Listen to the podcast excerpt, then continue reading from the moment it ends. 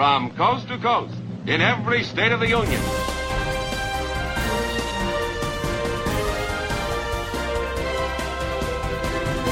Welcome to the Nifty Podcast interview series. Today's topic is the bill California Governor Brown signed just weeks ago, creating a felony for prosecutors who intentionally and in bad faith withhold or destroy exculpatory evidence. With us today to speak about this new California law are Mark Zahner, the Chief Executive Officer of the California District Attorneys Association, and Sean Hoffman, Legislation Director of the CDAA. Mark and Sean, thanks for being with us today.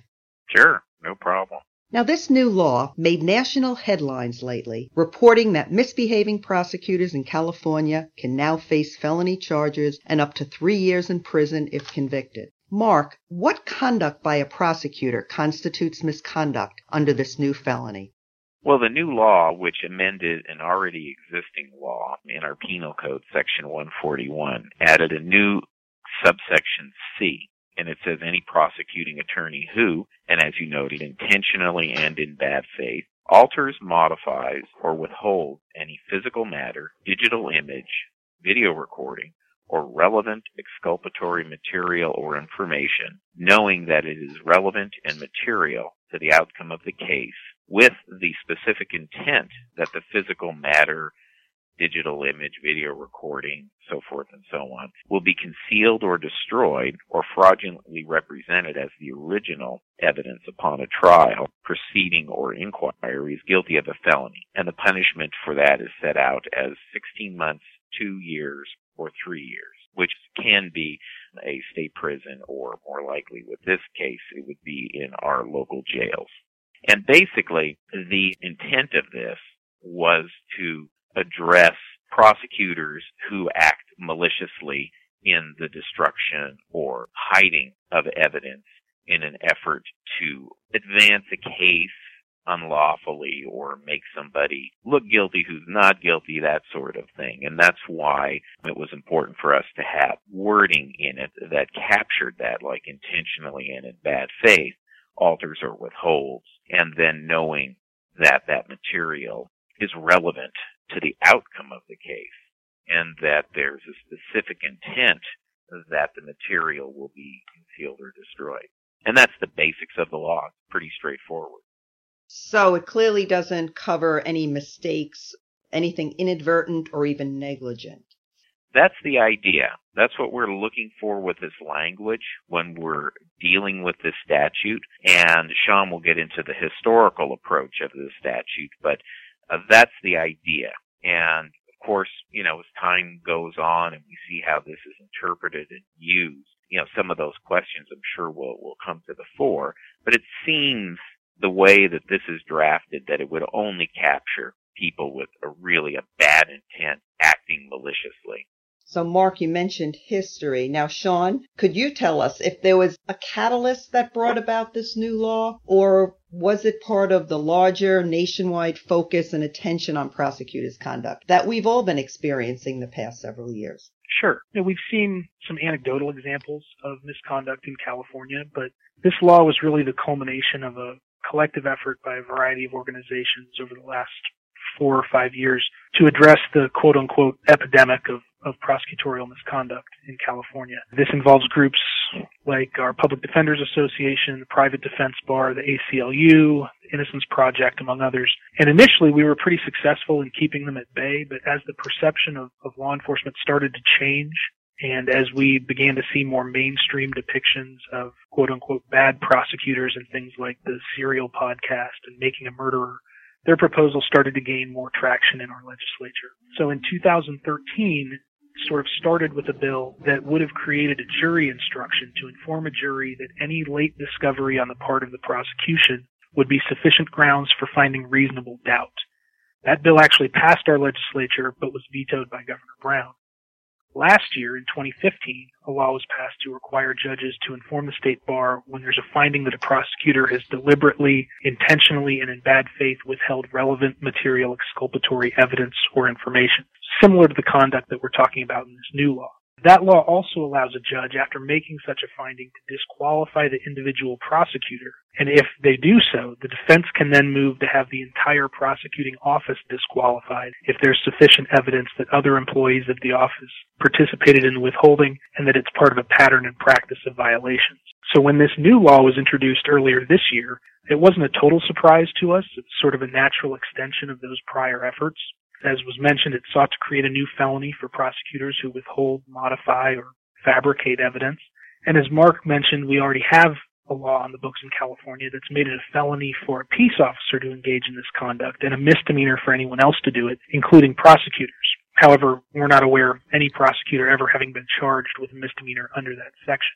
So despite our sensitivity to the notion that we would be perceived as defending bad prosecutors, we opposed the bill as it was introduced because we felt that it was drafted in such a way that it criminalized prosecutorial error, not just intentional prosecutorial misconduct. So when it was initially introduced, there was no bad faith requirement. There were no requirements of relevance or materiality. So in negotiating with the stakeholders, the author, and the legislative committees as it made its way through the legislature, we were able to obtain amendments adding those things, which in our opinion, tremendously improved the bill to the point that we were neutral on the version that was ultimately signed into law last month. Mark or Sean, who or what is the enforcement person or agency that will prosecute any case under this new law? Well, there's nothing in the bill or the history of the bill, as far as I know, um, that spoke to who would investigate or who would prosecute it. It's an interesting question in that it should raise some questions as to who will fulfill either of those functions. This is not like a situation where a crime happens and a peace officer, you know, is called and they go out and arrest somebody and then there is or is not a conflict with the DA's office and who will prosecute it. This is probably only going to be reported by court personnel or people otherwise involved in the criminal justice system, either as witnesses or um, observers, perhaps even of the, the court process, you know, and then I could see information leaking out. But it's something that's going to be well after the fact that's going to be brought to the attention of some agency. Their talk is that perhaps if there ever is a prosecution under this, that it might go to the Attorney General's office as the investigative body and the prosecuting body, but there really is nothing. Surely if there's a prosecutor in an office who is charged with this crime eventually, which begs the question who would do the charging. But if it's in a particular county, who would charge it? Would it be that county? And then if they did charge it, would there be a conflict? Would there even be a conflict with the concept of the person charging it? So it really does raise all of these questions. And in some offices, what do you do in a smaller county where you have three deputy attorneys and the elected official? You know, your problems are magnified the smaller the office gets and the more apparent the conflict is. But we see plenty of room for discussion and concern as to the conflicts that are inherent in this, and there really is no prescribed game plan at this point regarding any of that. I don't know if Sean has anything else on that. Do you, Sean?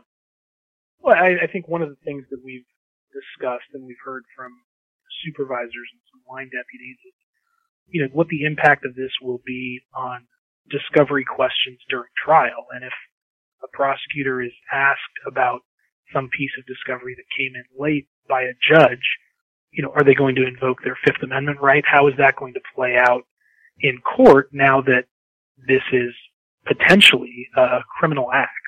So, you know, I think that, that goes to Mark's point of who investigates it, how does it get investigated, who makes that, that charging and ultimate prosecution decision. But it's, you know, one of many unknowns at this point in terms of how this will be implemented.